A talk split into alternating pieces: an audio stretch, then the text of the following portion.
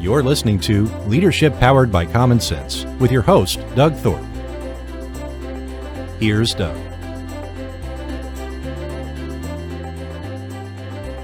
Well, greetings, everyone. You're listening to another episode of Leadership Powered by Common Sense. I'm your host, Doug Thorpe. We're here today to talk about all different aspects of business and ideas that can help you as an owner or a leader do more with the team and the business that you've got responsibility for.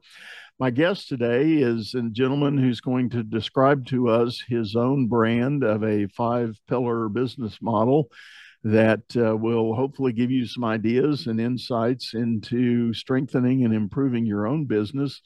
His name is Steve Preda. Steve, welcome to the show. Doug, thank you for having me. It's great to be here. Yes, and uh, I I always like to ask the question: Where in the world are you calling from? I'm calling from uh, Central Virginia, just outside of Richmond. Okay. Uh, but my accent gives me away, so I moved here ten years ago from Hungary in Central Europe. I wondered, I wondered, as we say here, uh, I'm, I'm, down in the Houston area, and, and, it sounds like you're from East Texas. yeah, I like to say it's a far east end of uh, Richmond. That's a that's a local. It's basically joke. the same thing. That's a local joke. Okay, well, uh, again, welcome to the show, and glad you're here with us. So, tell us a little bit about your backstory. What's your journey been like? Uh, how did you get to the place you are now, business wise, and somewhere along the way, how'd you come up with the idea for the book and the program that you're uh, uh, sharing? Yeah, so in my previous life, uh, you know, as far as I know, uh, I've been conscious, let's say 10, 10 years old. I've been uh, dreaming about becoming an entrepreneur. My parents were both doctors, but my great grandfather was a very successful baker. He built a bakery business in Budapest before the war, and I always heard stories about his rags to riches um, journey. So I kind of uh, wanted to uh, to go that direction. And when I was 35 years old, I, you know, I was in banking, accounting. I studied, worked in different European countries, and uh, when I was 35, I started uh, building my own business, which was in investment banking, and we had a good run uh, we also had some challenges, especially around 2008. We almost uh, went out of business. And yep. then I picked up a copy of uh, Gino Wickman's Traction, which talked about uh, this business operating system. I also read The E Myth from Michael Gerber earlier. And uh, I really like this, this kind of system. So I implemented it and it really helped our, our company get through uh, the, the difficult times and Eventually, I sold the business to private equity group, and we moved here. And then I started uh, first working with peer groups, and uh, but I, it, you know, the traction idea kept coming back. So about five years ago, I started uh, implementing traction for other companies, and then um, then I, about two years ago, uh, a group of people left uh, EOS, uh, the EOS world, the Entrepreneur Operating System, uh, people who felt that it was too constrained, it was too cookie cutter. So we left and uh, um, I joined this organization called Pinnacle Business Guides. And uh, we started uh, uh, building our own system. And last year I had this idea. I went to the founder of, of Pinnacle that I want to write this group, I write this book about Pinnacle. I, I want, you know, want to dig deeper what it is, how we're gonna do do it, how we are different and he agreed. So I've written this book, and he joined me as a co-author uh, of this book. And what Pinnacle is, if uh, the, if your listeners are familiar with EOS, the Entrepreneurial Operating System, so Pinnacle is a way to uh, to uh, to do three things um, beyond what EOS has done. First one is to bring it up to date because EOS was created about 20 years ago and it's been uh, uh, pretty constant, uh, which is its strength as well. But we felt that there are so many good ideas come in. No one has a market corner for good ideas. So we felt that uh, there is time for a facelift. Secondly, um, we wanted a system which is customizable, not cookie cutter, uh, we, because every company is unique and we want to meet every business owner uh, on their journey or the unique journey where they are. Um, so, so customizable. And the third one is scalable. So this is not a limited This is not an 18 months to 24 months journey. This is this is an infinite uh, journey. We start wherever the company is. We implement the basic uh, um, tools that you know all our uh, forebears came up with, starting with uh, Jim Collins and Michael Gerber and uh, Jack Stack and Verne Harnish and Gino Wickman, and we also in uh, kind of um, curate all the new tools that are coming in and we bring them to our uh, clients so that they can keep ascending to the top of the mountain. Neat, neat. Well, I like the idea that uh, there are great and wonderful business principles that are taught and they they kind of get ingrained in the vocabulary and vernacular of the day and you know 10 20 years later people are still talking about them but to your point you know business continues to change almost daily and evolve and so it is always fresh to uh, or, or, a good idea to refresh some of those old ideas and see what uh, what can fit so let's hit real quick just at a really high level we'll we'll drill into detail later but what what are the five principles that are in the pinnacle model so the five principles, each of them starts with a P. Um, so first one is people. That's where we start. The, since Jim Collins, first get the right people on the bus, put them in the right seats, uh, figure out where to go. Uh, next one is purpose. So what is uh, where we're going? What is our why? What is our vision? What is our strategy? How do we align everyone around that? Then we have to define our playbooks uh, because that's the only way to uh, to keep growing. If uh, everything that's repeatable, we turn it into a playbook and we give it to people who have less experience and intuition than we have. Um, and then we want to make sure that it's performance, that everyone is performing in the organization at a high level. We have a strategic planning process. We are setting goals. We are uh, quarterly refreshing the goals. We have metrics for everyone in the organization. We have a meeting structure to make sure everyone is uh, exercising peer accountability.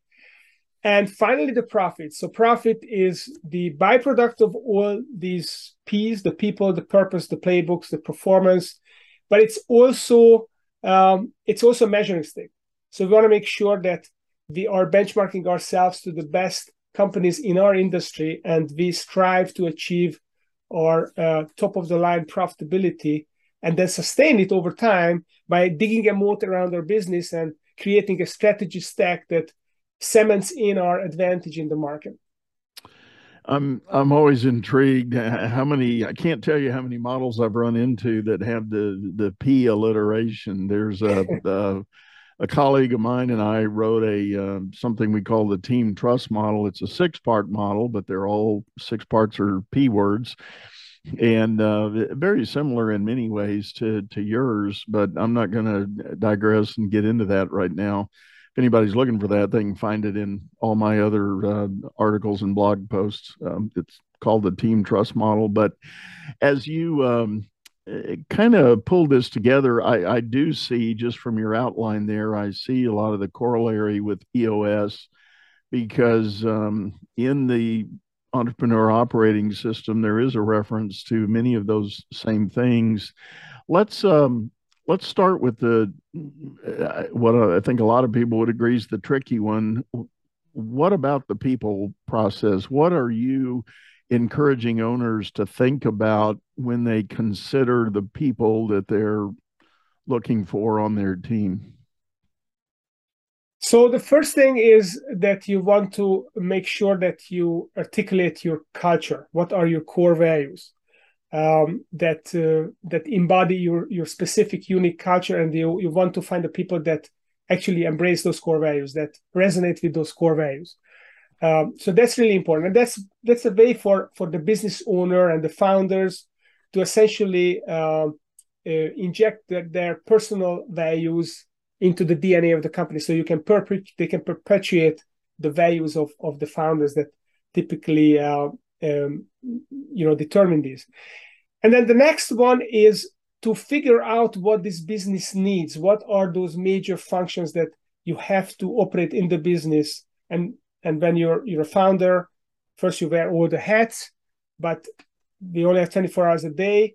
So you have to start shedding those hats and what are going to be those major functions and how do you find the right person who uh, fits your core values and who can execute on those functions and deliver the outcomes that you need for those functions the sales functions operations uh, finance administration whatever they are for your business marketing so that's uh, that's the second thing. And, and then we have a tool we call the um, the uh, talent assessment where we rate people okay if you, if you are 9 or 10 on both culture fit and productivity you're an a player.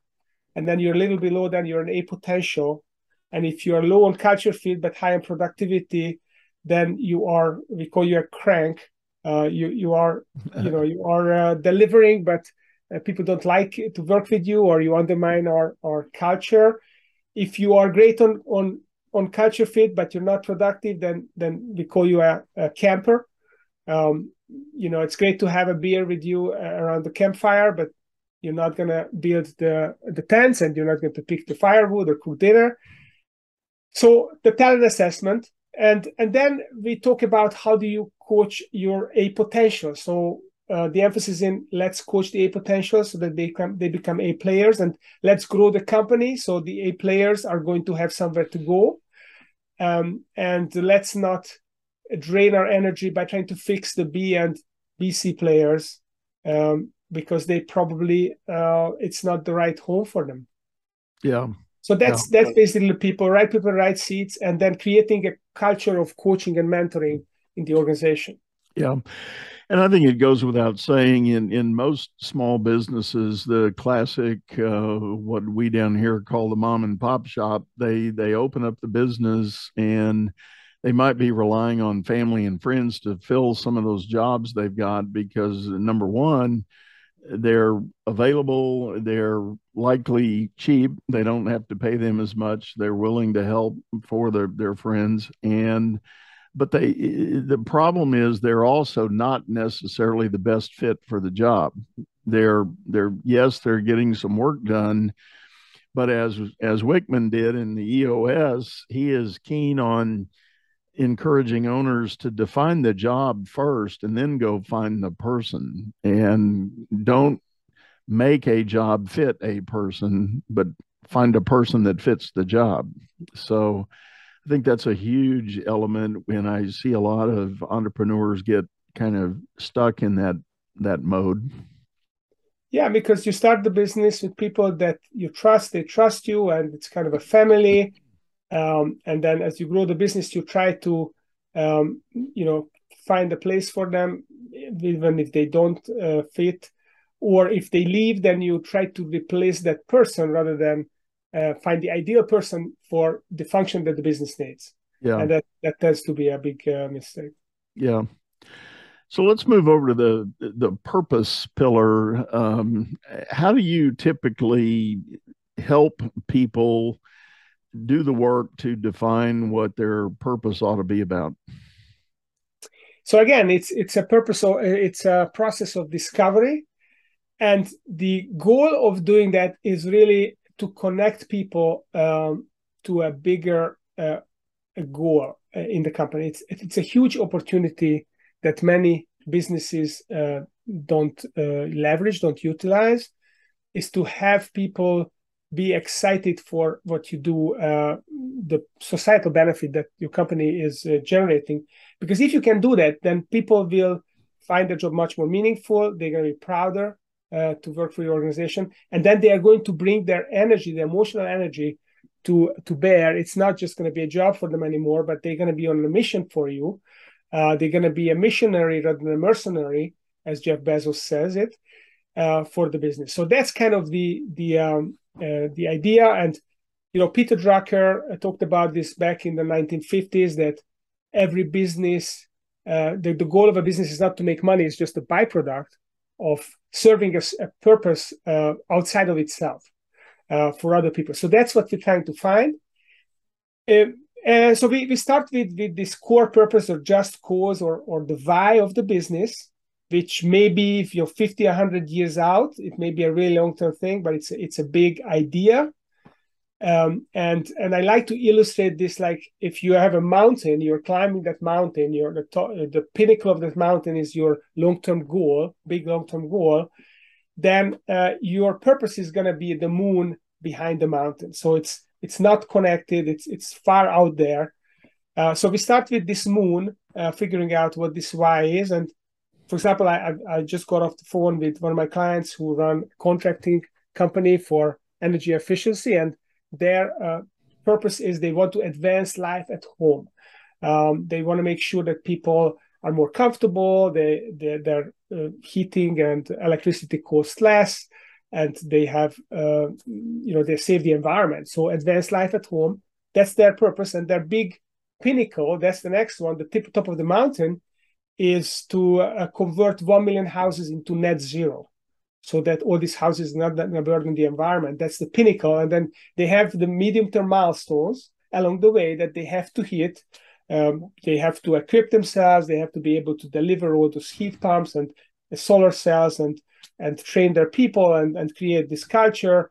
And then um, then the strategy is the next level down the hill. And how you gonna achieve those milestones? How are you different?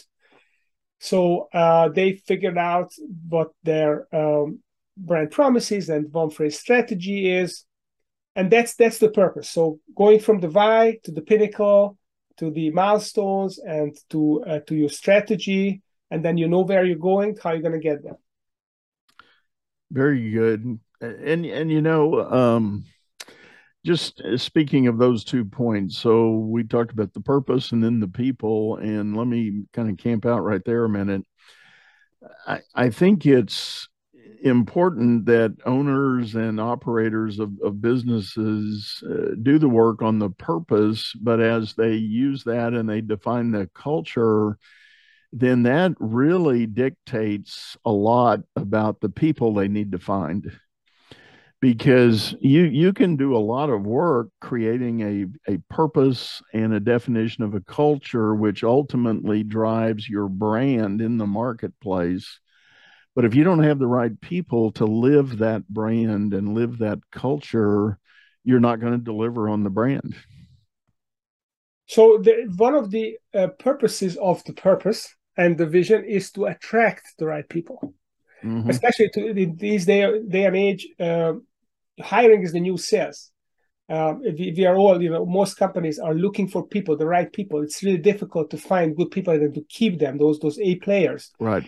And it's much easier to do if you have a compelling uh, purpose for your business, if, if you are uh, advancing life at home, if you're converting a million houses into net zero and you have a story to tell, then then it's going to be much more exciting for people who who share your uh, ambitions to join you. Um, yeah, uh, totally makes sense, and it um, like I said, it's it's always interesting to hear a company spend money advertising what their purpose is and and the greater good they're going to provide for mankind. And and then you you might go to their facility and you see people walking around that aren't anywhere close to to supporting that. You know if if the company's made out to be like uh, pretty altruistic and and pretty beneficial well I, I don't want to pick on your example there, but if if they want to do all this energy efficiency, I guess you could argue if you drove up in their parking lot and everybody was driving all these giant SUVs with gas guzzlers, that would there would be a little bit of a disconnect there in uh, in what they're right. about. so so it's really important that it's not just articulating what your vision and strategy are, but to align the whole organization around it. I love that word alignment everything. You know, it's part of part of your vehicle policy. It's part of all your tactics or your strategies, your uh, even your office layout. So the ideal uh, company that is all about energy efficiency, they will be a net zero office, right? And they would be able to demonstrate that here's the heat pump, here's the solar cell, here's the battery wall, and uh, and here are our electric vehicles in the in the uh, driveway, and uh, this is how we how we do this. Yeah, yeah. Well, that's great, Steve. Tell you what, we're going to take a short break for a commercial message. And when we get back, we're going to round the corner and cover the other three parts of the Pinnacle model. So hang with us. We'll see you on the other side. Business is all about solving complex problems as fast as you can create them. Become the best problem solver by leading others to greatness too. And the first step is going to dougthorpe.com. Doug Thorpe is known globally for coaching entrepreneurs and business leaders, improving their performance and the work output of everyone surrounding them. You can find health, wealth, and happiness by learning to lead others to health, wealth, and happiness. Go to dougthorpe.com now and order Doug's books or hire him to coach your managers. That's Doug, T H O R P E.com.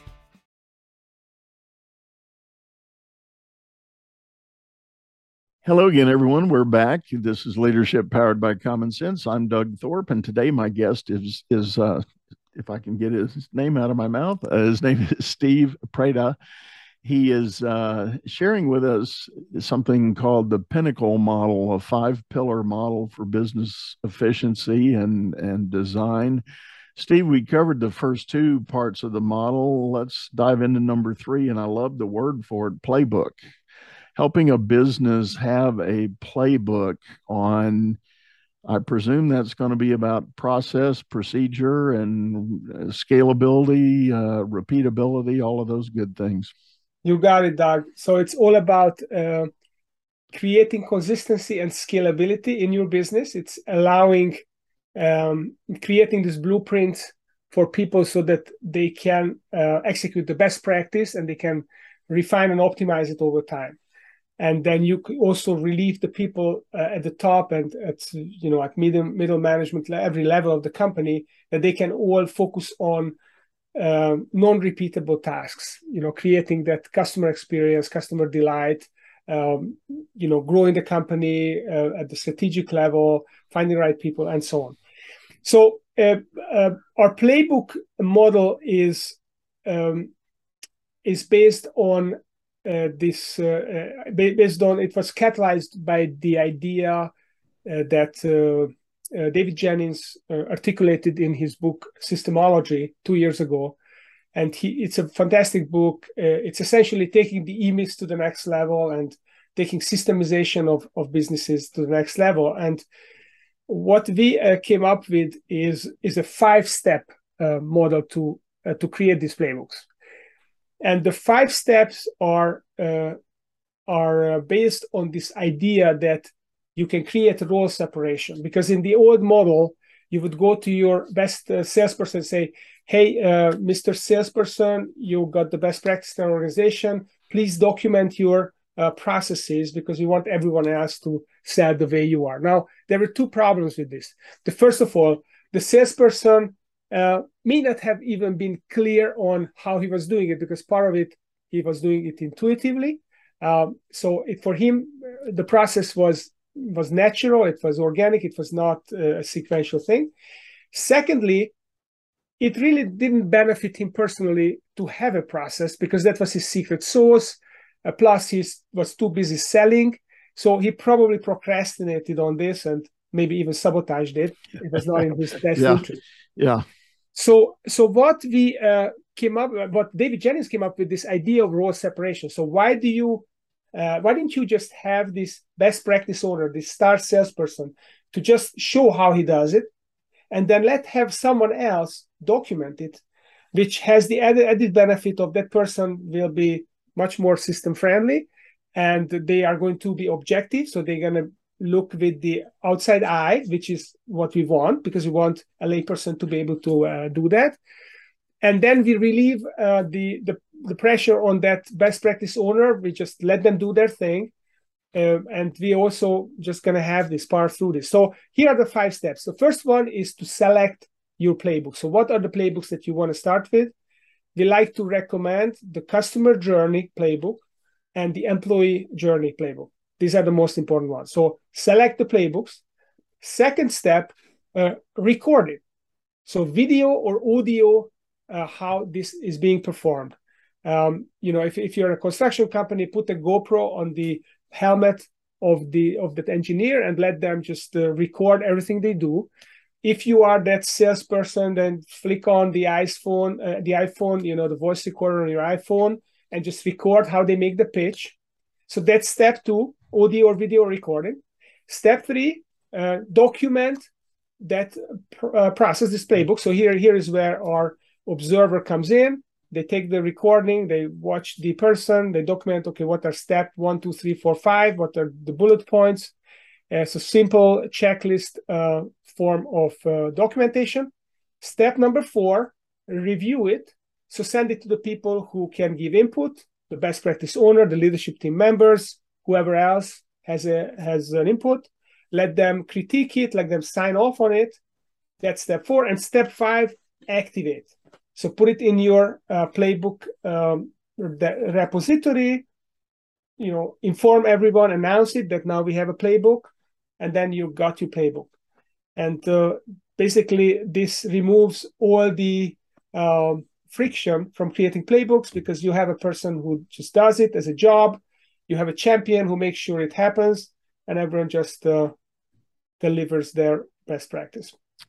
That's great, and then that becomes uh, the, the, optimum resource for uh, indoctrinating new employees, bringing bringing new talent in, moving people around between jobs if the company's big enough, and you you have to break all that down, and then also you've got a good framework for improvement over time. If you discover a, a new option or a, a, new alternative for a step in your process. Maybe you change out a system that's part you know you've got to do the update there but it becomes much more of a plug and play solution to maintain that optimization rather than figuring out how to start from scratch.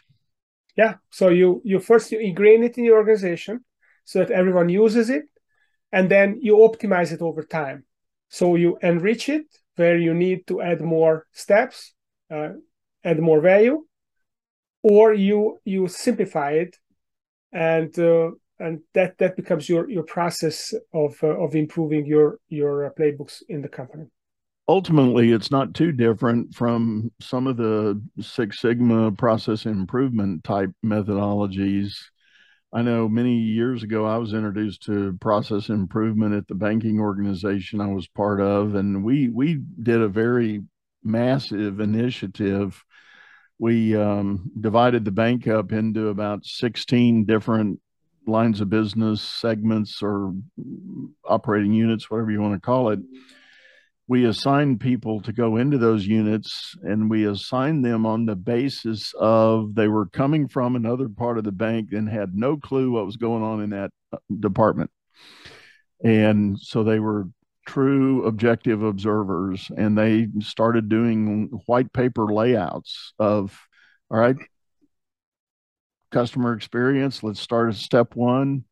What's the first thing that happens? What's next? And next? And next? And so on and so on. And when we got all those flow charts and graphs and documentation done it was pretty easy for the objective observer to stand back and go, well, these steps don't make any sense. Uh, why why do you have to do this, this, and this? And BPR, it, business process uh, improvement. Yep. And and ultimately, we squeezed about fifty two million dollars out of our annual operating budget by eliminating wow. redund, redundant steps and and things that uh, did did not add value so we streamlined a lot of things, eliminated a lot of things, and uh, um, we we challenged a lot of people in that process, as you can imagine. Because, by the way, if you got assigned to be on a work team to go into another unit, you couldn't leave your day job. You still had your day job, but you had to go do this other thing. right. So it's never popular. Consultants are never popular um, that come in. Well, we were in-house in-house consultants is what we were. So we, you know, we didn't get to rely on outside resources. But anyway, so let's talk about performance. How does your model view the the subject of performance? So performance is is all about breaking down our our vision uh, and our strategy into an annual growth plan quarterly, uh, we call it FAST rocks. Uh, FAST is a new acronym. So the old acronym is SMART. Um, most of our, our listeners probably are familiar, specific, measurable, achievable, realistic, time bound. Our acronym is FAST. This is this acronym came out of a paper from MIT 2018, and they said that what these quarterly objectives have to be, they have to be fast, frequently reviewed. Because if you just set them and put them in the drawer, then we're just going to find that uh, uh, that uh, that they are not done at the end of the quarter. so frequent review. Um, A stands for ambitious rather than achievable. So achievable rocks are often sandbagged. So we don't want to sandbag. We want to move the company forward. So we want to make them ambitious. Um, S stands for specific, uh, like in smart, and then T is transparent. So the more people know about it, the more uh, powerful this peer accountability becomes, and it also aligns the company. If if everyone in the company knows what the five rocks, fast rocks for the quarter are for the company, what the priorities are, everyone can fall into line and support that. So, so that's the quarterly objectives. We also, you know, we uh, we believe in creating a scoreboard because A players like to play the game uh, and yeah. count the score, yeah. Right? And uh, it's much more engaging. And then we need a meeting structure because um, meetings are the stage for the executive. And uh, we basically do our work through meetings. We we catalyze we coach people we make decisions we engage people uh, through meetings. And we need a meeting structure. It's not enough to run a weekly meeting. We need to have a daily stand up we need to look at our numbers every month uh, and our rocks and uh, we need you know quarterly strategic meetings annual planning meetings. So we need a meeting structure in the organization. And if you have that if everyone uh, is working on achieving your fast rocks if people are keeping score and there's a meeting structure so that we are communicating well and we are holding each other accountable then there's no way of the company not performing uh, really well so you whispered the magic word I was looking for there, accountable. So you were you were saying hold each other accountable. Uh, talk to us a little more about your view on the way accountability can can be created inside a company. So the old way of accountability is the top down. So the the boss is holding everyone accountable uh, below them so it's all on the boss to do the heavy lifting of you know forcing performance out of people. And we, we believe that this is not how a players and a potentials like to operate. Um, people uh, want to uh, be successful especially a players who are you know who have the ambition the drive to to do a good job who fit your culture. They want to be successful. They signed up for your mission for your purpose and they are energized by being part of your culture. So they, they want the company to succeed. So it's not a question of forcing them to do anything. It's about keeping score uh, on the team and making sure that it's transparent how everyone is doing and let the peer pressure do the heavy lifting of, of accountability. No one wants to let the team down and accountability happens. You basically um, you create a structure for great people that help them be successful. That's what accountability is. It's not it's not about uh, compulsion. I like that because uh, that is a, a, a question that comes up frequently from leaders and managers I work with. They they they're struggling with the idea of creating accountability, and inevitably, what has happened is over the last so many years, just just the word itself accountability or creating accountable situations carries a lot of negative connotation and it is from that top down lens that i think the negativity comes.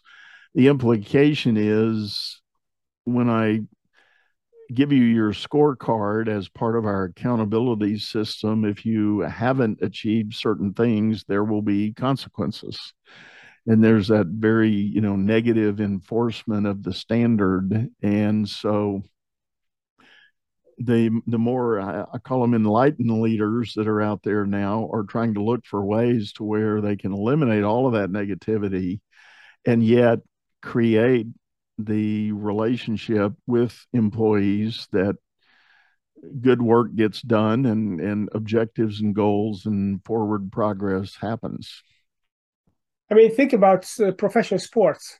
So in in soccer, if someone is not scoring goals, not giving passes, not defending well, it's quite obvious that they are not helping the team. It's not it's not a question of any uh, personal conflict.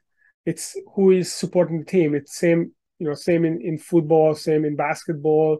If you're not contributing to the team in a measurable way, then you probably don't have a place on the team because you are taking up space for someone else who could contribute. So, um, you know, A players uh, want to be measured because they want to know that it's not just them who is performing, but everyone else, so that the team can win. Yeah, yeah, I like that. And uh, recently, I had a guest on the show. His name was Jeff Cohen, and he actually wrote a book that he calls um, "Being Count Onable." So he he turns the lens to the individual, and in your case, we'll call it the A players. You know, the the the question ought to become not am I being held accountable, but can I be counted on? Can I be counted on by the people around me and, you know, carry my load, manage my desk, my workstation, my area? Can I do what I need to do to contribute to the greater good and change the whole discussion and dynamic? And often it's a matter of going back to the purpose that we talked about earlier is uh, even when you're talking about the measurements, the KPIs, and then the uh, measurement metrics that you're going to be looking at, you, you, point those back at the whole purpose and say, are we achieving our purpose? Exactly. Yeah, you, you got it. So valuable there. So one one more pillar in the pinnacle model, you've got profit. I I maybe that's obvious, maybe not, but go ahead and explain the the context in your model. So listen, that profit is the lifeblood of any business. So without profit, a business cannot innovate, it cannot take advantage of opportunities, and it cannot look after its people and its shareholders. So we have to have profit.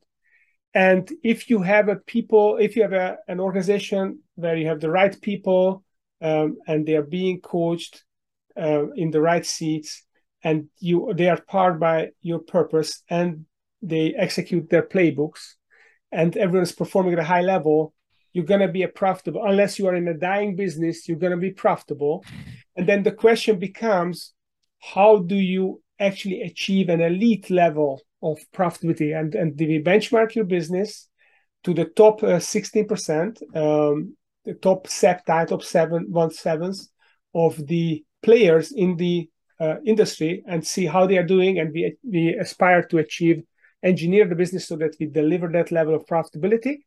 And then we create this um, entwined intertwined strategy stack.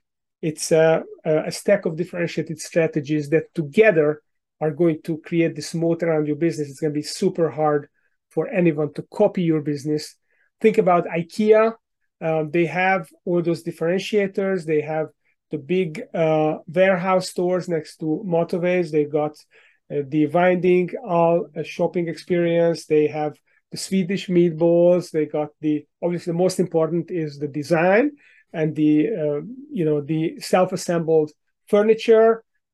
And these these are possible to copy, but they also have the supply chain that is not visible to the outside world and these together create an uncopyable combination. I, I did the research, and the, se- the largest competitor of IKEA, Jysk, they are one tenth of the size of IKEA. The second largest competitor, Kika, is one twentieth of their size, and they've been dominating the furniture business the last 40 to 50 years. Uh, and the owner was the, uh, I think it's, yeah, the owner was the richest person in Europe for, for several years. So that's the kind of thing um, that you can do if you have a good strategy stack. Uh, you can look at you know starbucks. They are in their own universe. So how do you create this category one industry player uh, by differentiating and uh, creating sustainable high profits?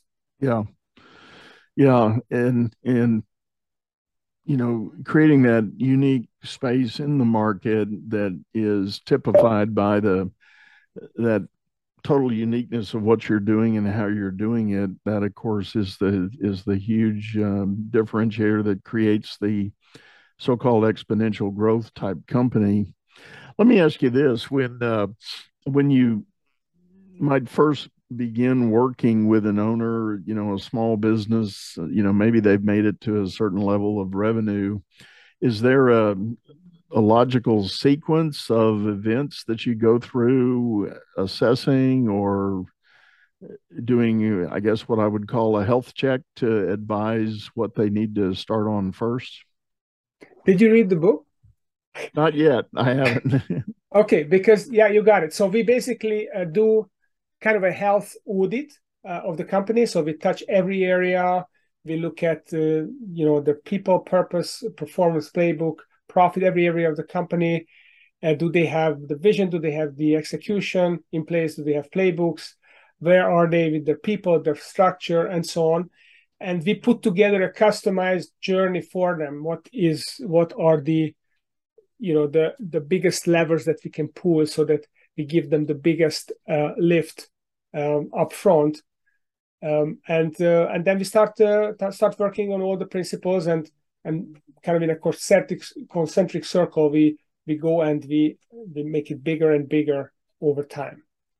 Um, and there are you know we have uh, certain tools that every company needs and then we have a lot of other tools that we can bring to bear wherever is needed to account uh, for for that business. And it's kind of a curation, because you know the typical business owner uh, they read all the books they heard all the speakers and they they have already tried to implement a lot of their ideas but uh, but it's it can be very confusing and it's very hard to sustain without a coherent system that uh, pulls it all together. So that's kind of the skeleton the, sh- the chassis the pinnacle system that allows you to then integrate uh, all those ideas that you need for your business in a digestible format? You know, I um, I don't know what it is in the universe right now, but I'm I'm going through a season in my own business where I I run into owners who are interested in engaging, but inevitably the first thing that comes out of their mouth is not so much about I'm not hitting my profit goals or I'm not productive or I've got turnover. It's none of that. What the owners are complaining about is I don't have time you know they're saying i'm i'm i'm buried in the weeds i'm admitting that and of course as we've heard often and i, I think it is mentioned specifically in in uh, gino's book about traction the whole notion of work on the business not in the business and um, what what do you find as you're talking to these owners and and coming how how do you tackle the question of them having time? Well we only have 24 hours right? It's it's very democratic uh, in that way that everyone whether you're a rich person a poor person you have 24 hours in a day. So what uh, what we want to do is we want the business owner to do uh, only those tasks that only they can do that is the most valuable for a business owner well, typically the most valuable things are strategizing figuring out where to take the company um, you know figuring out which markets to tackle what you know which products to introduce these really high level things. Uh, but when you're starting up you're wearing all the hats. So you're doing everything you're managing yourself and then you're supposed to be leading yourself as well. And what michael gerber kind of uh, put his finger on it that you have to start working on the business not just in the business so the process is all about shifting the burden of leadership and management of the business owner to the leadership team and then on to the middle management and uh, further down in the organization. Yeah. So helping um, you know teaching the leadership team members to, be able to lead people to make decisions to solve problems uh, to to have to improve their judgment uh, to be you know to uh, to improve their people skills and then to model this behavior further on in the organization. That's that's kind of process of elevating. Uh, I always like to tell my leadership teams that, okay, this is a ten million dollar revenue company. You want to five x this business in five years. You want to go to fifty million. Guess what? Each one of you will have to be five times more impactful in this company for for you to be on the leadership team of the fifty million dollar company. So it's your responsibility to grow your impact, grow your um, uh, your influence and your capabilities by delegating, by learning new stuff, by by uh, elevating yourself uh, to higher value activities. Yeah, I agree, and that is a, a, very good message and a good way to put it. That uh, whatever multiple they're looking for, it, it has to get down to to their ability as well. So finding the ways to 3x, 5x, 10x, whatever that is that they're shooting for, they got to look in the mirror and see what it's going to take for them to do that same growth. Well, Steve, this has been great. Thank you so much for sharing. Uh, tell people the best way to get a hold of you if they're looking for more information. So my website is stevepreda.com, S-T-E-V-E-P-R-E-D-A.com. And you can uh, you can download the summaries of my books. Uh, there is a, a, pinnacle journey assessment, so you can assess your company where you are on this journey. Um, you can also um, you know connect through to Amazon and and uh, buy my books there if if you want. And you can find me on LinkedIn as well, Steve Preda. Um, I'm happy to connect on LinkedIn and you can reach out and we can talk that way. Very good. One last time again, Steve, thank you so much for coming on and sharing with us. It's been a pleasure. Thanks for having me, Doug. It's it's been fun. Likewise, likewise. Well, folks, uh, we're going to wrap this up. I do want to remind everybody if you're listening to this audio on your favorite streaming channel, we are available also on YouTube by video over at the, a channel by the same name, Leadership Powered by Common Sense. And I want to put a plug in. Uh, this show is also now being featured over on the IBGR network. It's a uh, global network of uh, uh broadcasters and show hosts that's ibgr.network. That's how you can get it on the web. Uh, this particular show is being featured on Fridays at 2 p.m. Eastern Time on the IBGR network broadcast. So hop in over there if you're um, out more remotely from where you might otherwise be. You can always pick us up there. So look forward to uh, seeing you there. And for now, we're going to sign off, say goodbye, and thank you for listening. You've been listening to Leadership Powered by Common Sense, hosted by Doug Thorpe. If you would like to know more about the coaching and advisory services he provides, visit dougthorpe.com.